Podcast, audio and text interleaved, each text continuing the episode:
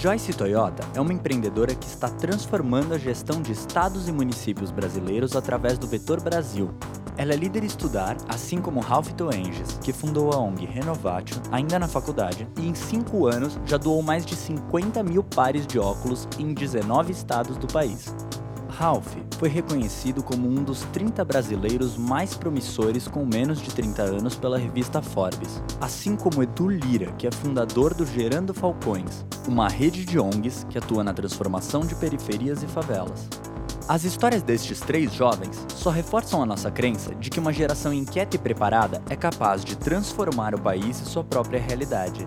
Na conversa que segue, os empreendedores são entrevistados por Lara Lemo, cofundadora da Maia Capital, fundo que investe em negócios sociais. Oi, boa tarde, pessoal. Tudo bem? É, primeiro, obrigada pela participação dos nossos convidados. Um, só falando rapidamente da dinâmica, vai ser a gente vai se apresentar, aí vão ser 15 minutos de perguntas, uma conversa aqui, e aí mais alguns minutos de perguntas que vocês vão, vocês podem mandar pelo aplicativo. Então, por favor, já comecem a mandar essas assim que vocês tiverem. Então, é, vamos começar se apresentando super rapidamente. Joyce, quer começar? Legal. Boa tarde, pessoal. Super legal estar aqui com todos vocês hoje. Sou a Joyce, do Vetor Brasil. Matheus já contou um pouco do que a gente faz. A gente é uma organização que conecta pessoas que queiram transformar o Brasil, que acham que tem alguma coisa no setor público que pode ser melhorada, com essas oportunidades do lado de dentro do governo. A gente acredita que fazer isso não é fácil, então a gente também faz formação, a gente faz atração, seleção e formação dessas pessoas. E em parceria com o governo, a gente quer transformar o nosso, nosso setor público para que a gente tenha um país menos desigual. Boa tarde, meu nome é Ralph, o Matheus também contou um pouco, mas eu tenho hoje duas organizações. De um lado, uma ONG, que a gente leva saúde visual, oftalmologia e doação de óculos no Brasil todo. Na verdade, já chegou em 54 mil pessoas nos últimos cinco anos, em 21 estados no Brasil, desde o interior do Acre até Santa Catarina. E do outro lado, a gente fundou um negócio de impacto social que é Verbem, que nossa missão é levar óculos de grau acessível para todo brasileiro. Então, a gente vende hoje óculos a partir de R$ 79,00, armação mais lente em qualquer grau, e a cada óculos que a gente vende, um outro é doado. E aí eu consigo financiar a ação social. Boa tarde, obrigado pelo convite, Fundação Estudar. Meu nome é Edu Lira, tenho 31 anos. Eu nasci num barraco, numa favela, lá em Guarulhos, São Paulo. Meu pai virou CEO de uma quadrilha que roubava cargas e roubava banco. Tomara que não tenha nenhum dono de banco aqui hoje. E o que me faz ter chegado aqui nesse painel e com vocês é que eu tive uma mãe que foi a primeira grande líder que eu conheci na minha vida, minha preta, minha rainha, que todo dia olhava nos meus olhos dentro do barraco e me falava: Filho, não importa de onde você vem, mas o que importa na vida é para onde você vai. Levanta a cabeça e você pode ir para onde você quiser na vida. E eu fui para o sonho e criei a rede Gerando Falcões que atua dentro de periferias e favelas do Brasil, através do esporte, cultura e qualificação profissional, para levantar a cabeça do pobre e colocar ele no acesso à renda, à dignidade e a protagonismo. E o nosso sonho é que um dia a desigualdade da periferia e da favela vá parar no museu antes do Elon Musk chegar em Marte.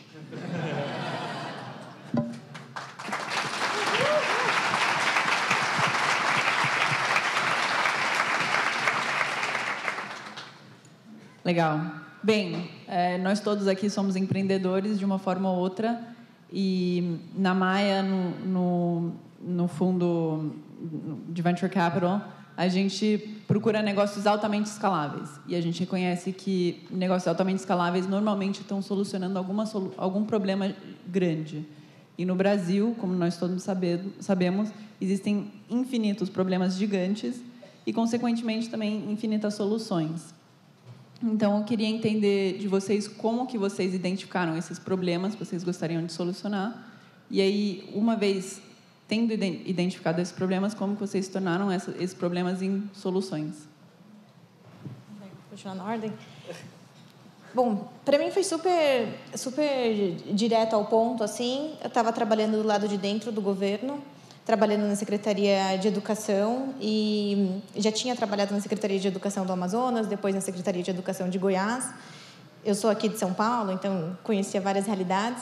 E, e quando eu estava no governo, para mim ficou muito claro a capacidade que a gente tinha de fazer mudanças de realmente conseguir mudar coisas que tinham um impacto muito grande. Normalmente, quando a gente pensa no setor público, a gente pensa em corrupção, a gente pensa em ineficiência, em burocracia, e a gente fala, pô, eu não quero me associar a esse tipo de coisa porque eu quero um lugar em que eu possa, meu trabalho possa ser mais relevante. E quando eu estava no governo, eu percebi que, por menor que fossem as mudanças que a gente conseguisse fazer, essas mudanças iam impactar a vida de milhões de pessoas e isso era muito gratificante. Eu fiquei muito maravilhada com isso, eu ficava super feliz e estava tentando formar meu time, contratar pessoas e com todo mundo que eu ia conversar, as pessoas me falavam: não, eu acho que o governo não vale a pena, não quero fazer isso, não, não sei se está é, no meu momento, não sei se eu consigo agregar valor no governo. E aí, com isso, eu comecei a perceber esse problema que era, ok, dentro do governo, a gente pode trabalhar com impacto, a gente pode trabalhar com desafios realmente verdadeiros, realmente complexos, mas a nossa geração, que é, teoricamente está a fim de trabalhar com propósito e que quer desafios grandes, não enxerga isso no governo. A gente deveria conseguir mudar isso. Então, foi aí que eu comecei a entender que isso era um problema, junto com um amigo meu, que também é líder da Estudar. É, tá, deve estar tá por aí, o Zé Fred. A gente começou a pensar em como que a gente poderia mudar essa realidade. E aí a gente começou a, a pensar em modelos, em formatos de programas em que a gente pudesse fazer a conexão entre quem está afim de ser a mudança, não só quem está afim de reclamar. Gente, para reclamar tem um monte, eu sempre falo, não tem nenhum problema, pessoal. Quem gosta de reclamar do governo, na mesa do bar, tal, tranquilo, eu também faço isso, mas vocês devem saber, isso não vai mudar absolutamente nada, né? Não adianta só ficar xingando político, reclamando das coisas. Então a gente queria identificar quem está afim de reclamar e também está afim de fazer, de ser essa mudança, com as oportunidades que existem do lado de dentro do governo, com pessoas que são sérias e estão afim de fazer essas transformações. E aí a gente começou bem pequenininho, com um grupo de 12 pessoas no nosso primeiro ano de atuação. Hoje a gente já chegou em 400 pessoas no Brasil todo, em todos os estados do Brasil fazendo essa, essa conexão e formação da, da, de quem está querendo fazer a transformação do lado de dentro. Legal. É, eu estava na faculdade ainda, então acho que no cenário que acho que muitos de vocês aqui se encontra, eu fiz Direito da USP, Economia e Administração do INSPER. Eu fiz três cursos ao mesmo tempo. E é, foi meio loucura. Gestão de falta eficiente. É, eu pude estudar... é verdade. É, e eu pude estudar porque muita gente me ajudou. É, eu tive bolsa do, meu, do, do, próprio INSPER, eu tive bolsa do meu colégio, do meu ensino médio, pagou um ano da minha faculdade, porque eu não tinha condição de pagar. A Fundação Estudar, eu fui bolsista aqui. E eu chegou um momento que eu tinha acho que tanta bolsa que eu falei, olha, pude estudar em escolas de excelência porque muita gente me ajudou. E eu queria retribuir isso de alguma forma. Eu falei, ah, quero trabalhar com alguma coisa com impacto social. E nisso eu fundei a Nax, eu sei que aqui quem conhece a Nax na minha faculdade, no INSPER. E eu ganhei um prêmio para o Mundial deles no México. A ENAC é uma organização estudantil que cria times de impacto social em faculdade ainda. E lá eu conheci uma solução, então eu conheci a solução primeiro do problema, de um alemão que inventou uma máquina que conseguia produzir um óculos de grau que o custo de produção era um dólar, que é isso aqui. Ele não quebra. Uau! Que isso? É, pode passar, brincar, ele não quebra real. É, e esse alemão inventou essa máquina, ele, ele, de uma forma bem raiz, ele levou essa máquina para a África, para Nepal, Burkina Faso, Malawi, e ele ensinava pessoas desses países a produzir, a tecnologia é bem simples, e aí fazia esses países que muitas vezes nem sabiam que óculos existia, a entregar esse produto. Eu vi isso lá, achei sensacional, falei, nossa, será que falta óculos no Brasil? E eu voltei de lá com isso na cabeça, eu comecei a estudar o problema, eu estava na faculdade ainda, e aí eu vi dados mega relevantes, o maior motivo de evasão escolar hoje é ligado à visão, Hoje tem 42 milhões de brasileiros que precisam de óculos, não sabem que precisam ainda. Eu peguei aquilo, entrei em contato com eles, trouxe para o Brasil, muito na loucura, eles não sei como eles confiaram que um moleque da faculdade queria levar a tecnologia deles para o Brasil, mas eles confiaram. Isso em 2014. E no começo, sendo bem sincero, um prato de faculdade. Então eu estava na faculdade, a gente estava querendo empreender aquilo. Logo a gente começou, negócio cresceu bastante. E eu acho que na hora que se entrega seu primeiro óculos, você vê histórias que a gente viu. A gente foi o primeiro médico de muita gente. Então a gente foi para a Amazônia, a gente pegou um ribeirinho com 6 graus de miopia, que nunca usou óculos na vida. Ele subiu um açaizeiro para poder coletar açaí. Ele descia, se ele precisava ou não. Quando ele botou o óculos, ele falou, nossa, ele começou a chorar, eu não preciso mais subir. E aí você viu o impacto de uma coisa tão simples como um par de óculos. Quando a gente viu aquilo, eu falei, nossa, a gente pode fazer algo de escala e realmente mudar um cenário que eu nem conhecia que era um problema que existia. E aí, em 2014, a gente começou, e aí tem bastante história desde então. São seis, quase seis anos à frente dessa, desse impacto. É, Lara, você já foi na favela comigo duas vezes, no presídio uma. A Suzana também já foi. E vocês viram de perto uma coisa que eu vou falar agora que muitos de vocês conhecem. É, um dia eu estava jogando futebol é, lá na favela, o sonho de todo moleque é, é virar jogador. E era nove e meia, nove horas, e a gente jogando bola, daqui a pouco começou um monte de barulho, de... e a gente pensou que era fogos, porque o Corinthians ia começar a jogar. Sou corintiano. E pô, tem pouco corintiano aqui. Pô. É. São Paulino tem mais? Tá. Aí eu a gente foi, daqui a pouco começou um monte de gente correr, e na verdade não era fogos contra do jogo do Corinthians, era porque tinha assassinado um amigo nosso, Edson, com mais de 20 tiros. Então eu fui crescendo vendo essa, esse tema da violência, da falta de oportunidade, dos amigos morrendo, dos amigos irem para as drogas, dos, dos amigos acessando o subemprego. E eu sempre fiquei me questionando, por que tem que ser assim? Por que, que o mundo tem que ser assim? Né? A Lara me ensinou uma coisa que me marcou muito, que ela falou para mim, na, é, na Suíça não tem favela. E depois eu volto para o Brasil, que é um dos países, é, acho que a oitava economia do mundo, mas tão desigual. E você começa a se questionar: por que tem que ser assim? Quando você pega o Marcola, o Fernandinho Beiramar, o Nem da Rocinha, todos esses caras que lideram tráfico em alta escala, um dia tiveram no banco da escola, um dia tiveram na periferia e a gente perdeu a oportunidade é, de fazer com que esses caras usassem o pleno potencial para ser um empreendedor como é o Mark, como é a Sofia, como é o João que está aqui, como esses caras incríveis estão tá aqui. E eu comecei a me questionar, não pode ser assim. Então, é, a gente, uma das coisas que a gente fez na favela foi criar uma garagem. Depois que eu comecei a sair da favela e andar um pouco mais, eu descobri que as grandes coisas da humanidade vieram da garagem. Microsoft veio da garagem, a Oracle veio da garagem. Eu falei, por que, que a gente não cria uma garagem dentro da favela? E eu já disse um monte de vezes que o próximo Bill Gates pode ser que saia da nossa garagem, lá da favela, seja um preto ou uma mulher.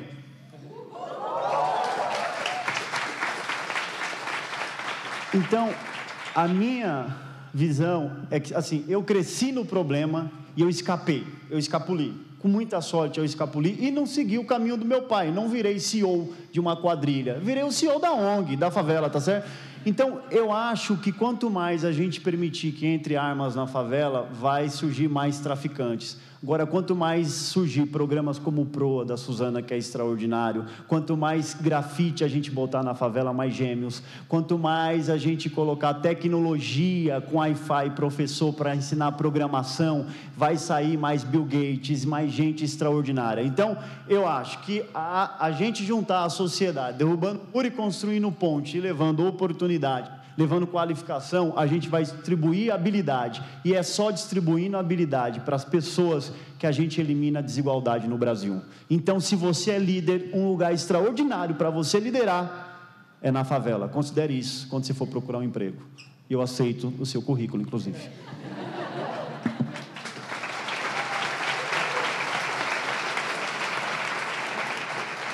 Boa. Edu, aproveitando, você contou um pouco dessa evolução, eu teria muita curiosidade de ouvir quando você começou, qual era seu sonho grande e como que esse sonho evoluiu durante esse processo de empreender? Lara, eu, meu sonho grande era conseguir bater um rango no almoço. Você começa assim na vida. Você quer, não é, almoçar, você quer conseguir comprar um tênis. E eu tive, eu vou contar aqui rapidamente, é, eu comecei o Gerando Falcões, eu publiquei um livro de forma independente na favela e comentei um time, montei um time com 30 jovens, Joyce. Eu, for, eu treinei todo mundo assim e a gente começou a vender o livro de porta em porta por R$ 9,99 na favela. Em três meses nós vendemos 5 mil livros. E eu peguei essa grana e usei para criar o Gerando Falcões. E teve dois momentos que foram transformadores na minha vida. Eu vou dizer, um quando eu conheci uma mulher chamada Patrícia Vilela Marino, que eles me botaram como jovem é, lá do Fórum Econômico Mundial, que pode ajudar a mudar o mundo, e a nomeação foi na casa dela. E por curiosidade, ela é uma das donas do Itaú. E eu falei, malandro, se essa mulher virar minha amiga e descobrir que meu pai assaltava banco, eu acho que vai dar problema. e aí, ela, no final, a Lara conhece, a Suzana conhece, ela falou para mim, Edu, queria fazer um seed money em você. E eu não sabia o que era esse negócio de seed money, eu fiquei desconfiado, o que, que essa loira quer fazer em mim? E aí ela falou, não, é dinheiro, eu quero te dar um dinheiro. E eu fiquei mega feliz, falei, então, bom, vamos embora. E ela me ajudou, me fez o investimento inicial. Então, aqui foi um ponto, Lara, e eu tenho que contar a verdade. O segundo momento que transformou minha vida foi quando eu conheci o Jorge, que é o Jorge Paulo Lema. Eu peguei um trem, eu vou contar isso aqui para vocês, para animar vocês com a vida. Lá no extremo leste de São Paulo, com 12 pessoas no metro quadrado, que é quase um estupro social. E eu vim de lá até aqui na é, é, Faria Lima, na Doutor Renato Paz de Barros, no sonho, sonhando. Porque eu não tinha dinheiro, eu não tinha dinheiro para pagar o aluguel. E encontrei o Lema, 11 horas, entrei na sala. Quando deu 11 e 1, ele entrou, perna torta, parecendo um cowboy, celular aqui na lateral simples. Eu falei, meu irmão, esse cara não tem jeito de rico não, brother. Aí guardei a carteira, falei, acho que ele que vai me pedir doação aqui. E naquele dia foi um dia que mudou minha vida, que ele me deu um empurrão, um recurso, e o Lema olhou para mim e falou uma frasezinha que fez muita diferença para mim, Mark, que é um valor que eu carrego. Ele disse que aquele jeito, ele falou, Edu, é, vai que dá. E o vai que dá virou um valor. E daquele dia em diante a gente nunca mais, nunca mais paramos de crescer. E graças a Deus, porque aquilo que o Lehman falou para mim, vai que dá, valeu mais do que dar um dinheiro. Eu tinha um vírus na cabeça que eu achava que não dava, porque eu estava na favela. E o que ele fez foi jogar um antivírus, passar uma varredura e falar: vai que dá. Então eu queria falar para todo mundo que está nessa sala aqui, para a gente sair daqui montado em cima do vai que dá e ir para cima mudar o Brasil.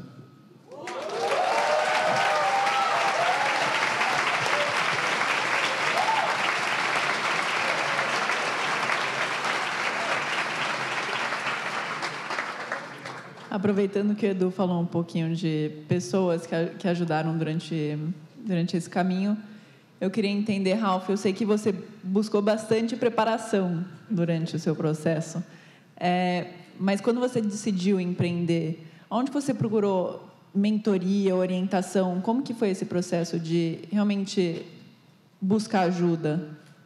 A gente era bem cara de pau na faculdade, né? Então, a gente, quando a gente começou, ah, eu falei assim, ah, preciso chamar de gente que entende de fazer alguma coisa que entende de negócio.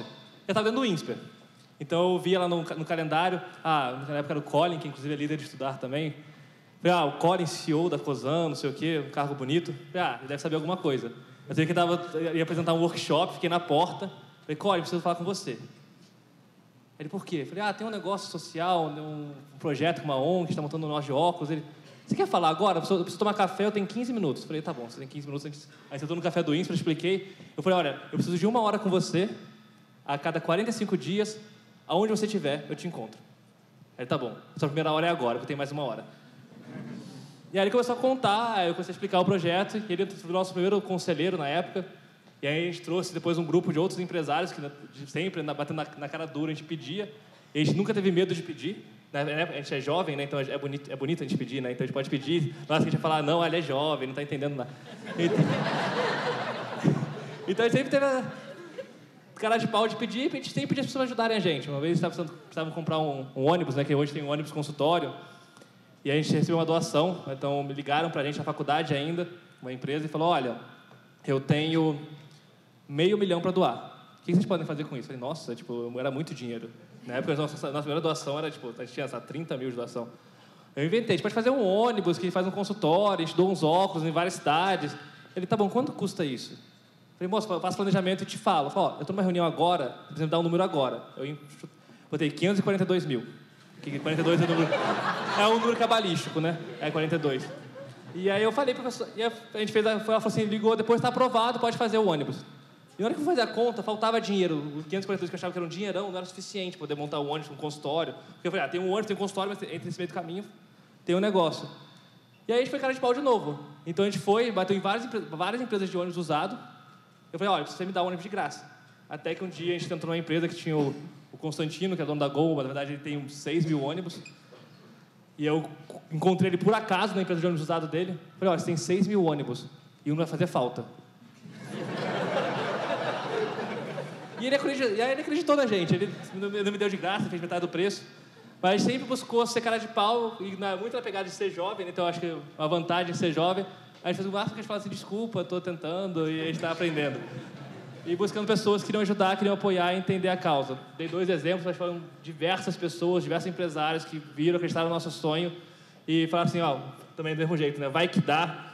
Então, o buraco que vocês estão tentando resolver é muito grande.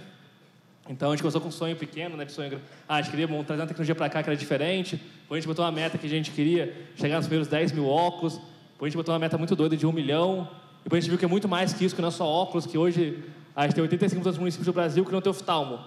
Então, o sonho grande hoje é, de fato, disruptar o problema de saúde visual, fazer com que o brasileiro consiga enxergar de fato, né? Não, a gente tem várias coisas que o brasileiro tem que enxergar, mas enxergar de fato, botando óculos mesmo no rosto. É, então, fica a dica. Inclusive, a gente está vendendo óculos, né?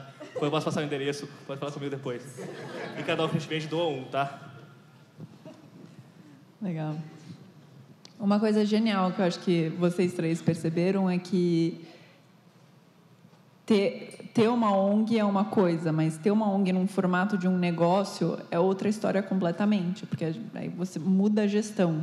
E parte de gerir uma ONG como um negócio é ter metas.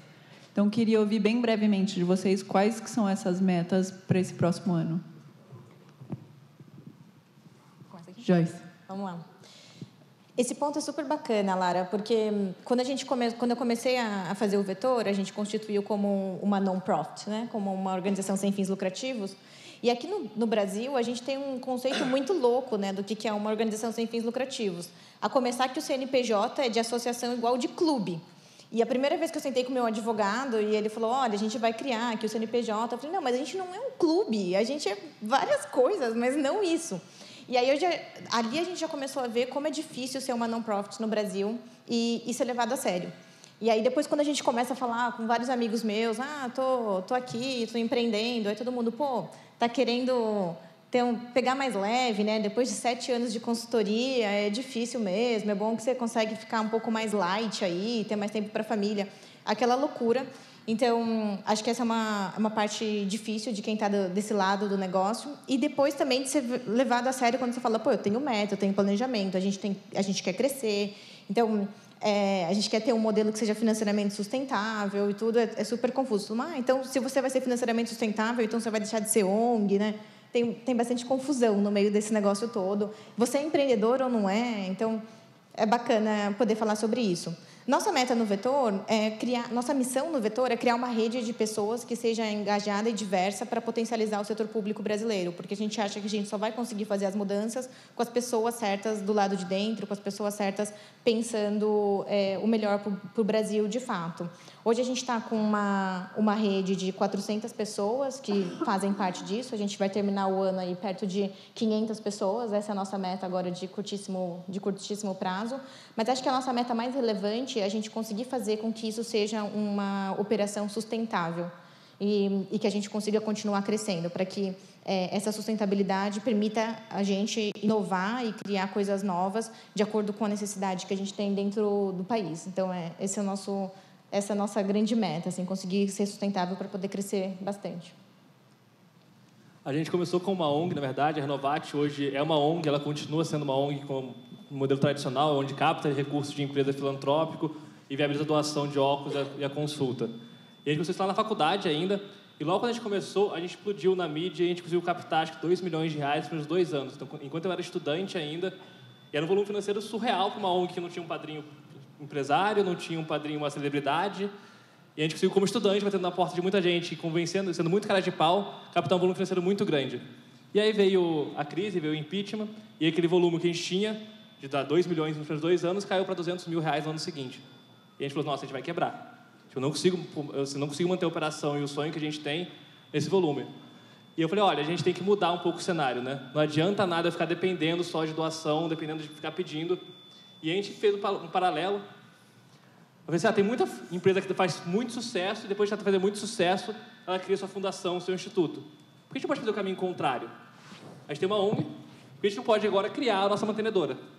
Então a gente criou um negócio de impacto social, que é Verbem, e aí é um negócio, tem CNPJ de negócio, a gente tem os dois CNPJs que atuam de forma harmônica, mas independente. E essa, a ideia da Verbem é que ela consiga, no longo prazo, financiar a operação da Renovatio. E a Verbem é um, é um negócio onde tem investidores, tanto financeiros mesmo, que querem resultado, inclusive, mas também resultado de impacto. E esse modelo vem funcionando muito bem hoje. E aí, quando eu falo de, do, da meta para o ano, ano, seguinte, né, a gente tinha um, um, caminho teoricamente muito bem traçado. A gente fez um trabalho com o BCG, que é a Boston Consulting Group, e eles desenharam o nosso Road to One Million, que é o nosso bonito, com cento e poucos slides, é como você vai chegar no milhão, com meta ano a ano. E a gente estava bem planejado, com o objetivo de seguir esse planejamento. E aí, mais três semanas atrás, por um motivo que não, não importa, a gente, eu voltei da Alemanha, onde a gente vem boa parte do nosso recurso, com um milhão para trás. Então, a gente tinha um recurso que estava garantido e, do nada, ele não estava mais garantido. Então, a gente, praticamente, a gente tinha duas semanas de caixa e a gente ia quebrar. E a gente falou assim, ó, acabou o dinheiro, vai fechar a porta, tchau, foi legal enquanto durou. E a gente começou a pensar muito o que a gente queria de futuro. Acho que foi, o momento mais legal da Verbem nos últimos, desde quando a gente fundou, porque a gente foi discutir o que, que de fato era o nosso sonho grande. Eu sentei eu, meus sócios, e a gente começou várias coisas que a gente tinha independente. Falou assim, nossa, a gente fala muito de um milhão de óculos, que é um nome, que é, que é um número bonito, né? Então é legal botar no slide um milhão de óculos. Mas não é isso. Se eu, se eu entregar um milhão de óculos é muito legal, mas ainda continuo tangenciando o problema. Eu vou ter impactado um milhão de pessoas, mas vai ter os 42 milhões ainda que preciso do, do nosso resultado. E a gente falou, não, a gente quer mudar a saúde visual de fato. E a gente desenhou junto um planejamento de como a gente ia fazer isso, de como a gente impactar de fato esse problema. E tem várias estatísticas que mostram como o problema é importante. E a gente desenhou um outro sonho grande. E a gente mudou o planejamento no seguinte, que era um planejamento bem mais orgânico, e de fato a gente está, a gente conseguiu resolver parcialmente o problema financeiro, então a gente captou o pelo menos o mínimo que a gente consegue para sobreviver. E a gente vai buscar uma rodada grande de investimento para, de fato, criar uma solução que resolva o problema de verdade.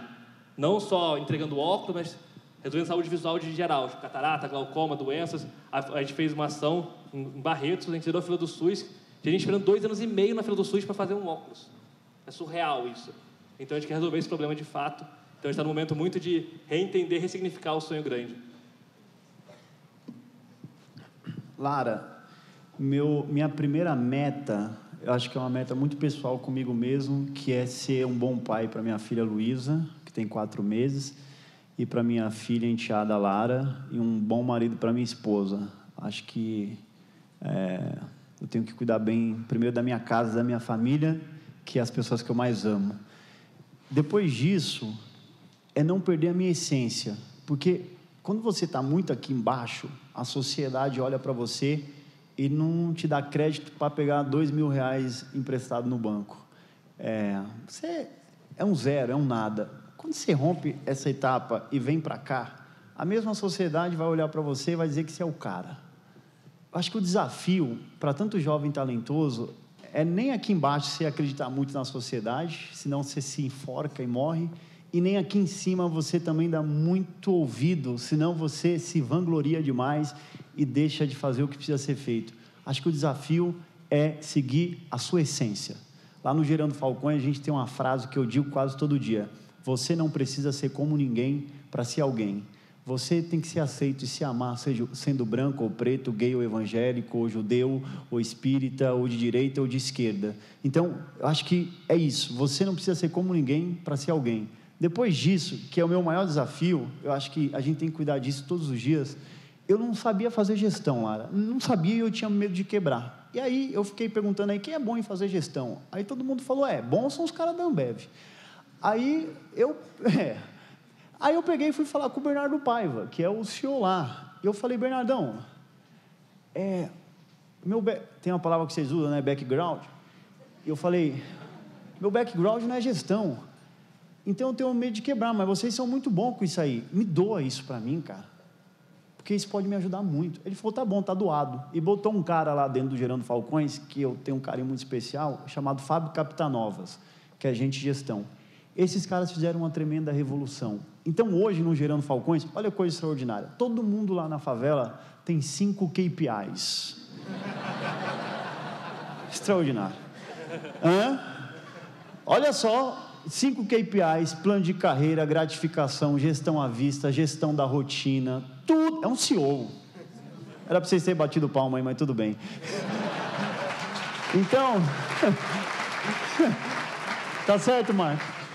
Então, Lara, e eu tenho meus compromissos. Então, uma coisa que a gente usa lá, Joyce, minha amiga, toda vez que a gente arruma um doador, um patrocinador, eu tenho um grupo de, dos patrocinadores da expansão que eu juntei, que é Flávio Augusto da Silva, Carlos Luizer, Tiago Oliveira, é, seu Eli Hor, é, Marcos Santos da MS e Jorge Paulema. O meu compromisso com os caras é: se eu não bater as minhas metas, você tem a opção de descontinuar o projeto, o investimento. Então, é um compromisso com impacto social. E eu tenho dois cortes. Um primeiro corte no meio do ano, em julho, que eu tenho que apresentar, e um segundo corte em dezembro. Se eu apresento, eu tenho um sinal verde para abrir mais unidade, aprofundar o impacto, contratar mais gente, entrar em mais favela.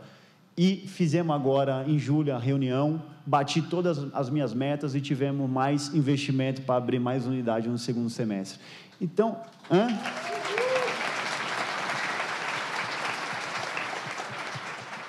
Eu acho que a gente tem que ter, todos os empreendedores sociais aqui, criatividade, capacidade, é, fazer toda essa coisa. Agora, a capacidade de gestão é fundamental para a gente profissionalizar, assim como é o Ser Mais, a Sofia, que está ali, a minha conselheira, profissionalizar o terceiro setor, trazer mais recursos e causar ainda maior impacto. Ah, só falando uma coisa, Lara, eu vou encerrar agora. Eu aprendi uma coisa com o Brito que é legal. O que é meta? Meta é o seguinte: imagina que você está jogando futebol, você está lá no campo lá. Você bota 11 de um lado, 11 do outro, mas não tem, não tem a trave. Então, jogar bola sem meta, é, é, trabalhar sem meta é o mesmo que jogar futebol sem trave. Mas quando você bota uma trave de cada lado, você tem o alvo. E o número de gols é o tamanho da meta. Então é muito relevante trabalhar com gestão. E depois que a gente botou esse modelo, todos os anos, isso é extraordinário. Depois que nós botamos esse modelo de gestão, todos os anos a gente vem dobrando de tamanho. E vamos continuar com fé em Deus.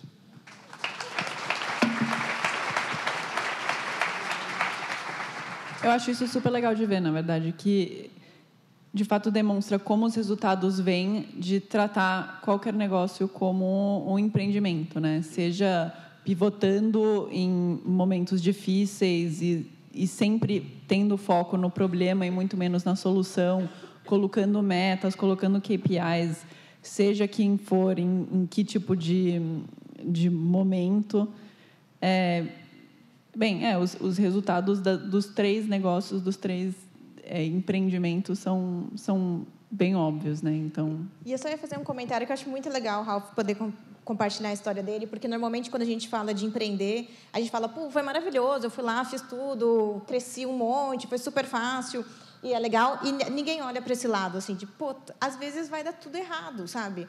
E, e, uma vez me perguntaram: ah, você já pensou em desistir alguma vez? Eu falei: lógico que sim. Cara, quando você olha para a conta, você fala: não tenho dinheiro para pagar o salário das pessoas, passa pela cabeça a ideia de desistir. Então, assim, mas eu acho que às vezes a gente fica tão viciado em querer falar, pô, eu bati, olha os resultados, olha o negócio, e a gente começa a criar essa ideia mentirosa, assim, do que, que é empreender. A gente vai passar por isso, e a gente também pivotou, e a gente também estava no, meu, na M várias vezes. É, eu acho que é muito legal assim poder compartilhar. Eu acho que tem um lado mais, né? Assim, é muito legal falar que você saiu na Forbes, que você ganhou o prêmio da Folha, mas a realidade, tipo, tá aqui no palco, você vê que do outro lado você pode estar. Eu estava aí, foi, foi muito interessante. Eu voltei da Alemanha, eu tinha uma palestra no dia seguinte. Eu fui dar uma palestra e do outro lado eu sabia que eu estava com duas semanas de caixa. E motivando as pessoas. E falando, aí, não, vamos embora, galera. Então, tipo o meu financeiro está aqui, que é o Rodrigo, falou, nossa, já falei que está com meu pai, eu vou diminuir meu salário, eu vou morar na casa dele. Eu falei, não, calma, a gente vai dar um jeito. e funcionou. é, empreender é né? isso, né? Não é nada fácil. Mas sempre vale a pena, então... Sempre. Legal. A minha última pergunta, na verdade, antes da gente ir para as perguntas da, da plateia, é, o painel depois do nosso vai ser de grandes líderes do nosso país. E, aí eu queria ouvir de vocês, como nós como jovens, a, próxima geração, que mensagem que vocês têm para repassar para eles? Ralf, quer começar? Se parece pronto. Ah, tem. Aí se complica, né, Lara? É, tem bastante coisa que eu queria falar, mas tem coisa que eu não posso nem falar, né? É, mas acho que o, o mais. É verdade. É, Acho que o mais importante é a gente pensar. A gente está aqui na, na, na Estudar, né, no, na cultura do 3G. A gente tem tanta gente boa, a gente, faz, a gente tem empresas fazendo gestão mega eficientes. E por que o governo, né, acho que a Joyce é o exemplo disso, não ter essa gestão? Então, como que esses líderes, né, vamos dizer que, eles conseguem fazer que a gente está aqui nessa sala, os jovens estão aqui do outro lado, queiram trabalhar lá? Então, acho que a mais eficiente para eles é contratar a Joyce, é, botar o vetor para tocar a operação mesmo fica mais fácil, mais eficiente, está funcionando, já tem resultado aprovado, tem KPI, tem indicador. Vai ser, o aprendizado vai ser mais rápido. Então, minha mensagem é contratem a Joyce, bota o vetor para tocar as, os municípios, os estados, botar a gente no boa, para de fato trabalhar na política que a gente precisa mesmo. Adorei, adorei. A gente combinou essa antes, pessoal.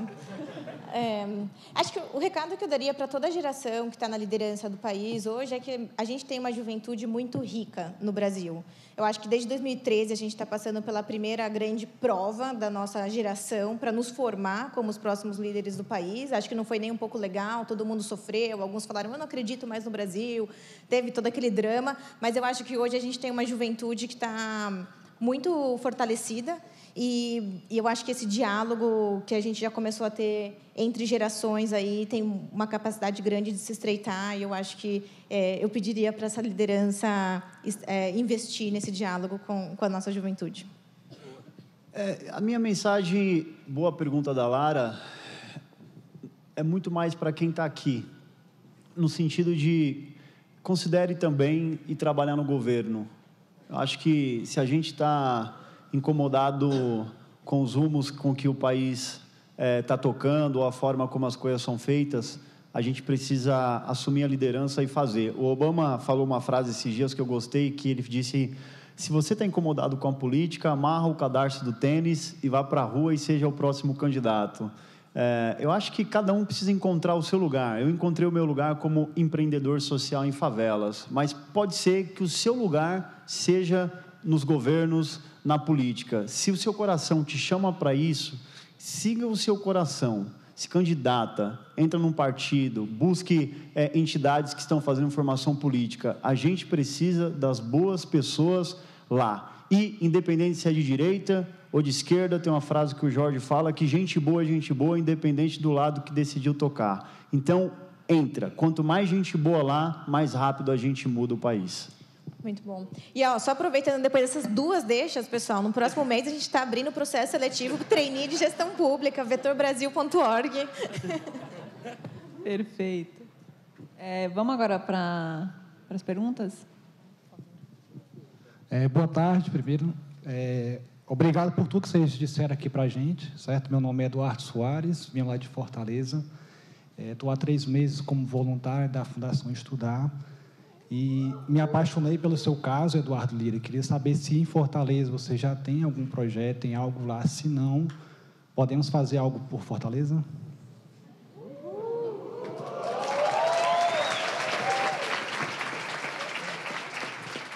Eduardo, meu som, tá ouvindo aí, tá não?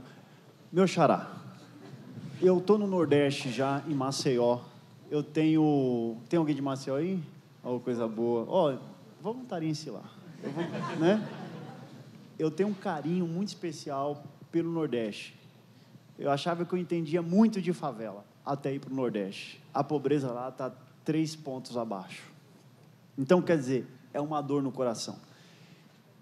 A gente acabou de abrir o processo seletivo, terminamos com 800 ONGs cadastradas e líderes sociais do Brasil inteiro.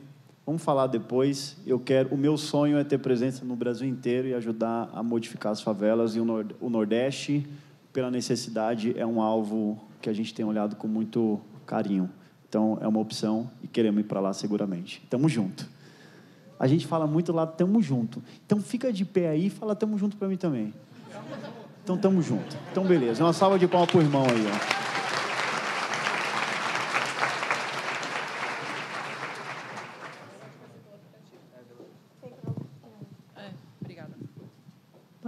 Ser pelo aplicativo, né? Meu nome é Carol. É, eu vou fazer uma pergunta complementar à tua, que eu também sou do Nordeste, eu sou de uma cidadezinha de 13 mil habitantes lá. Eu acho que tu já respondeu um pouquinho, mas eu queria saber de vocês dois como que vocês enxergam também o impacto de vocês hoje fora desse eixo sudeste aqui, mais ali para o nordeste e para o norte do país.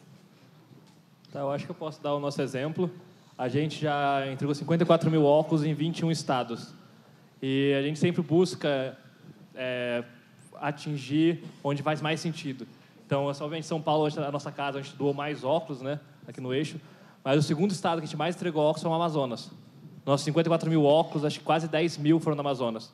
E aí, por que lá? Porque a gente fez um estudo e viu que no Amazonas tem 62 municípios. Só cinco deles têm oftalmo, sendo que um deles é Manaus, os outros quatro têm um. Então, você tem quatro oftalmos para o interior do estado inteiro, que tem fora o Rio e tem 2 milhões de pessoas. Tem um médico para 456 mil pessoas, sendo que o mínimo é um para 17 mil. Então a gente falou, nossa, a gente tem que chegar onde mais precisa. Então eu, a gente sempre busca, né, é, levar, a gente foi, fez bastante ação no Nordeste também. Gente, hoje boa parte da nossa doação dos óculos é no Amazonas, na região da Amazônia Ocidental, né, tá aqui. Então a gente tenta fazer esse impacto, gente precisa de fato. E a gente tem vários estudos, estatísticas que a gente busca para identificar onde precisa e quando a gente tem o poder de decidir onde a gente vai doar, né, porque às vezes é o parceiro, é a empresa, a gente sempre busca doar para lá. No vetor, desde que a gente começou, a gente falava assim, ó, eu não quero ser o vetor São Paulo, eu quero ser o vetor Brasil. Então a gente sempre teve essa preocupação de conseguir é, atuar com o Brasil inteiro. Todos os nossos processos seletivos a gente tem inscritos de todos os, os, estados e a gente já trabalhou com governos estaduais ou municipais de todos os estados do Brasil também. Nordeste a gente é muito forte. Ceará, Maranhão, a gente tem muita gente trabalhando por lá. Acho que pelo Maranhão já passaram mais de 30, mais de 40 pessoas é, da rede do Vetor. E para a gente é muito, muito legal estar tá nessas realidades todas. A gente fala muito no Vetor que, assim, ó, para a gente é muito importante cada um de nós conhecer o que é o Brasil de verdade. Só que não existe um lugar que é Brasil de verdade, né? Para a gente conhecer o Brasil de verdade, tem que conhecer diversas realidades diferentes. E não é ir para o Nordeste ficar na praia é ir para lá e conhecer a realidade do Nordeste, a realidade que a gente tem aqui. Tem muita gente que está em São Paulo e não conhece a realidade de São Paulo. Né? Acho que o Brasil é da Faria Lima até a Paulista. E fala, pô, conheci aqui o, o, o meu país. Né? Então, para a gente é, é, muito legal e eu, eu, eu também fico muito feliz de ver que tem bastante gente aqui de, do Brasil todo aqui na sala também. Agora eu vou fazer pelo aplicativo. Vieram algumas aqui. É, essa daqui veio do Guilherme, que é analista. Veio, na verdade, para o Edu, mas eu vou expandir a pergunta para todos. Como que vocês medem o impacto das, das suas organizações? Você quer começar, Edu? É, eu... A gente tem... É o Guilherme. Cadê o Guilherme? Por aí, vai, Guilherme. Beleza? A gente tem, basicamente, cada um lá tem cinco, é, cinco metas, cinco objetivos anuais. Então, eu tenho, vou falar um, algum deles aqui. Eu tenho um, uma meta de assiduidade das crianças e dos jovens dentro do programa, uma vez que coloca no projeto ela ter frequência, ter assiduidade. Isso, e no meio de guerra, entre facções, as favelas que a gente está, tem São Paulo menos facção, é uma grande facção chamada PCC, é, Nordeste tem mais facções, Rio de Janeiro a gente está indo para lá, mas só lá tem cinco facções, elas brigam muito entre si e as crianças acabam, ocorre de não ir aos programas.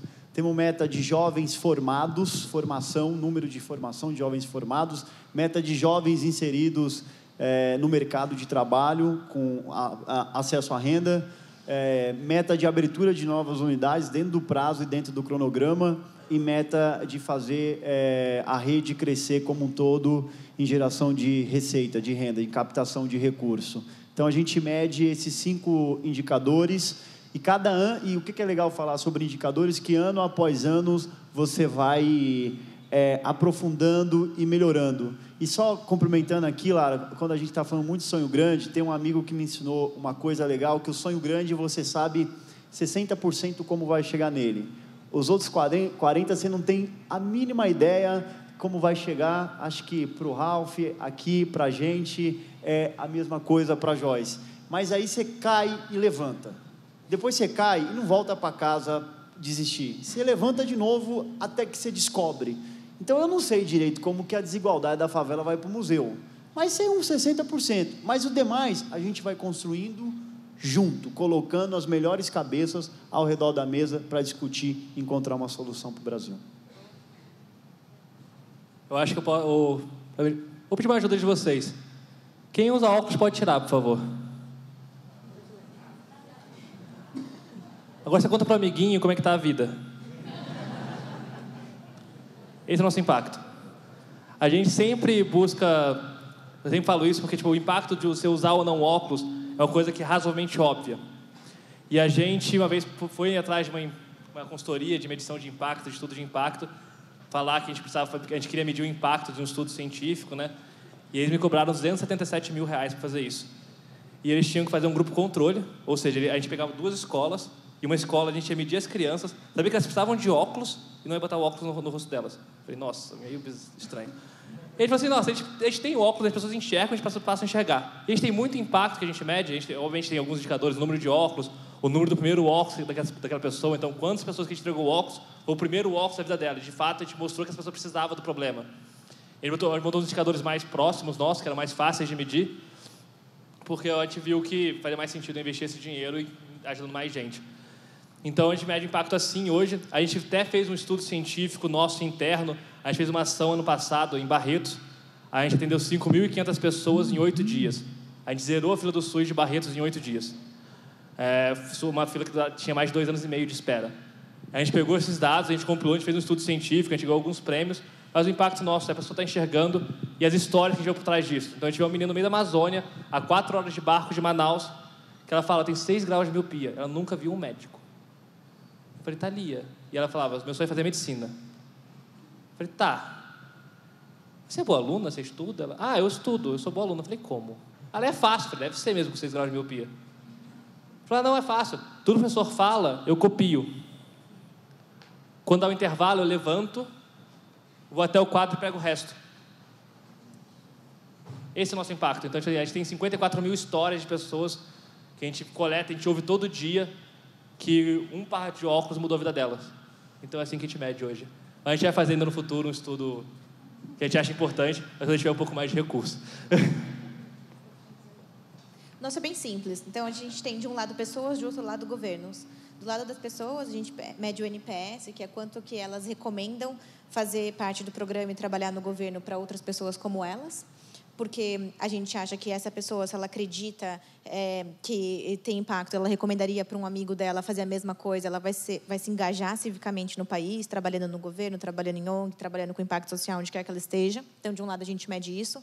E do outro lado do governo, a gente mede a satisfação do governo com aquele profissional comparado com quem ele conseguiria sem o Vetor Brasil.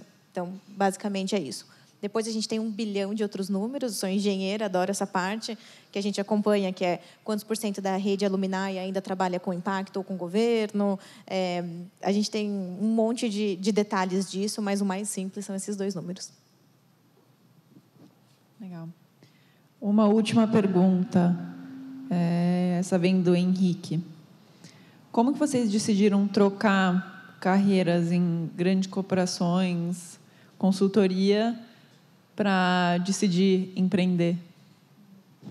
Bom, para mim foi tem um lado que assim eu trabalhei sete anos em consultoria e eu falo isso sempre falo que é para mim consultoria é o lugar ideal para quem não sabe o que quer fazer da vida mas é, é de verdade, porque na consultoria você vai trabalhar com várias indústrias diferentes, com várias práticas, e você vai ter a oportunidade de experimentar coisas diferentes até você descobrir o que você gosta.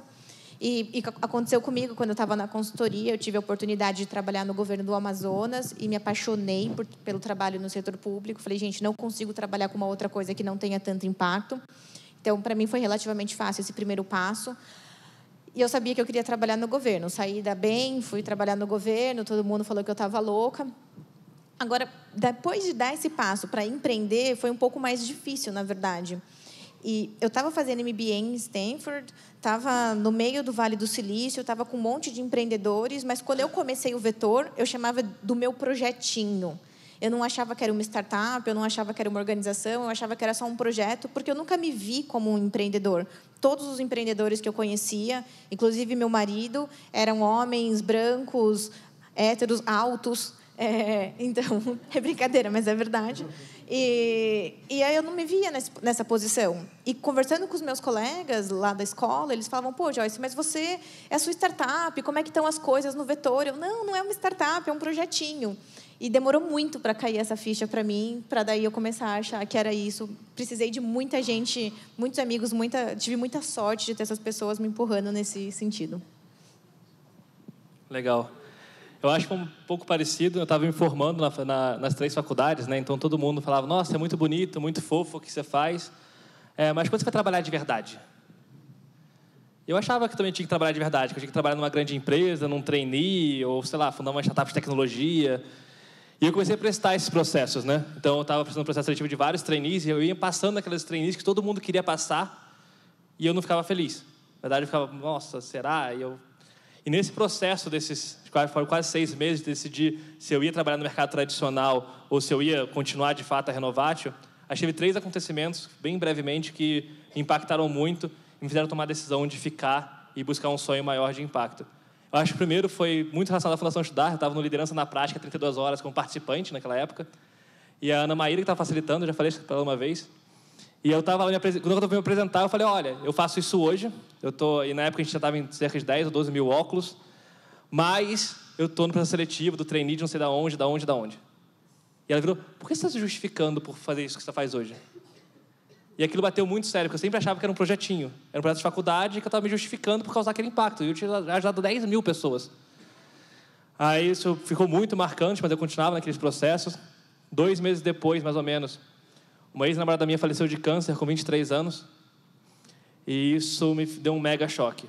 Eu falei, olha, eu tô, será que eu quero viver a vida que as pessoas querem que eu viva para mim? Porque assim, todo mundo achava que porque eu fiz três faculdades, eu tinha que seguir aquele caminho tradicional de trabalhar numa mega empresa, ou e as pessoas esperavam aquilo de mim. Eu estava na Fundação Estudar, tem toda aquela pressão que você vai, eu estava em outros ambientes, as pessoas esperavam que eu fizesse uma carreira tradicional.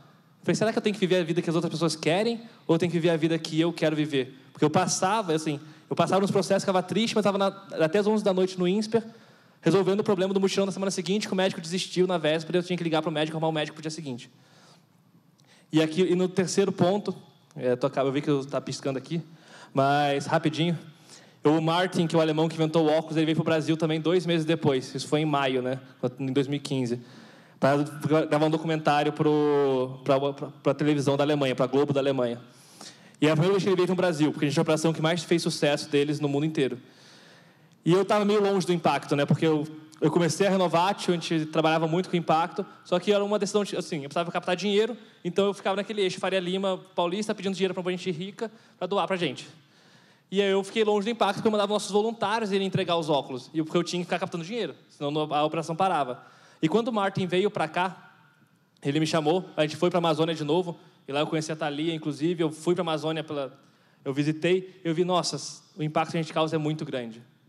E a gente viu dezenas de casos, a gente foi o interior do interior mesmo com eles, com a equipe de filmagem, e eu vou ter, ter contato, e aquele falei, nossa, não tem como deixar isso acabar. Porque na fase, se eu parasse ali naquele momento, ia acabar.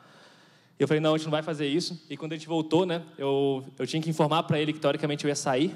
E eu ia falar assim, ah, Marta, eu vou sair. Eu comecei, a gente foi jantar, antes, no dia antes dele ir embora. Ele falou, qual é o seu sonho para cinco anos? Em vez de eu falar que eu ia sair naquela época, eu virei para ele, eu quero entregar um milhão de óculos. Aí, eu, aí ele, ah, okay. e o alemão confia nas pessoas, né? Tipo, eles são bem, eles são bem sérios. Ah, ok, então a meta global era um milhão, eu vou subir para dois, você entrega um, pode ser? Ah, tamo junto, né? Vai que dá. Ele falou, beleza, então, então pode ser, vou, a, gente, a gente amanhã faz, a gente fala com o board, a gente faz o planejamento, vou viabilizar o começo do recurso e vamos embora. E aí eu ia começar, eu ia começar a trabalhar no, no multinacional que eu aceitei o treino na segunda-feira. Aí na quinta, na sexta-feira eu liguei para a galera e falei, ó, não vou. Seis pessoas me ligaram, presidente, esse é o primeiro treino que desistiu em tanto tempo. Falei, ah, paciência e vamos embora. E aí começou. E aí não tem como parar, depois você vai entregando, vai trabalhando, trabalhando com impacto, empreendendo mesmo, acho que é é um desafio muito legal. Você não tem como, tipo, a adrenalina, o dia a dia, que é animal. Então... Diferente do, da Joyce e do Ralph, é, eu não tenho um diploma, eu fui para a faculdade, mas não formei, e não tinha muita opção de emprego, de é, como que é o nome, multinacional. Eu fui para esse ramo porque eu vi muita violência, muita coisa ruim, eu queria tentar dar uma resposta. Mas, sobretudo, eu acho que essa é a mensagem final, deu tempo aqui. O que me, me fez ir para essa área é que eu nunca tive esperança de nada na vida. Eu sempre fui a esperança viva na minha vida. Então, num país como o nosso que a gente vive, só ter esperança de que as coisas vão mudar não basta. As pessoas e nós que estamos aqui nessa sala precisam levantar todos os dias da cama e ser a esperança viva de que tudo vai mudar. É você ter a consciência de quando você vai para uma reunião, vai para uma ONG, vai para a favela, vai para onde for, é a esperança que está chegando num lugar, é a esperança que está pegando na mão das pessoas.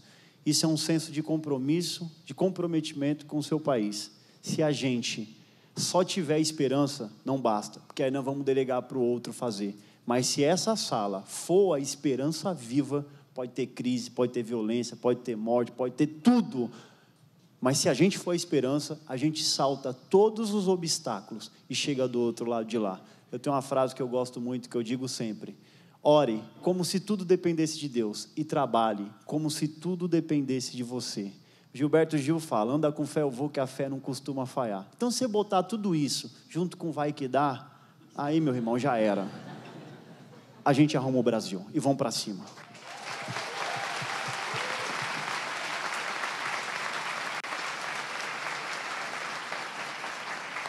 Bom, pessoal, super obrigada por toda a transformação que vocês estão liderando no Brasil. Obrigada a vocês pela participação com as perguntas. E é, agora vamos ouvir dos atuais líderes, ver o que, que eles têm para falar em resposta às suas provocações.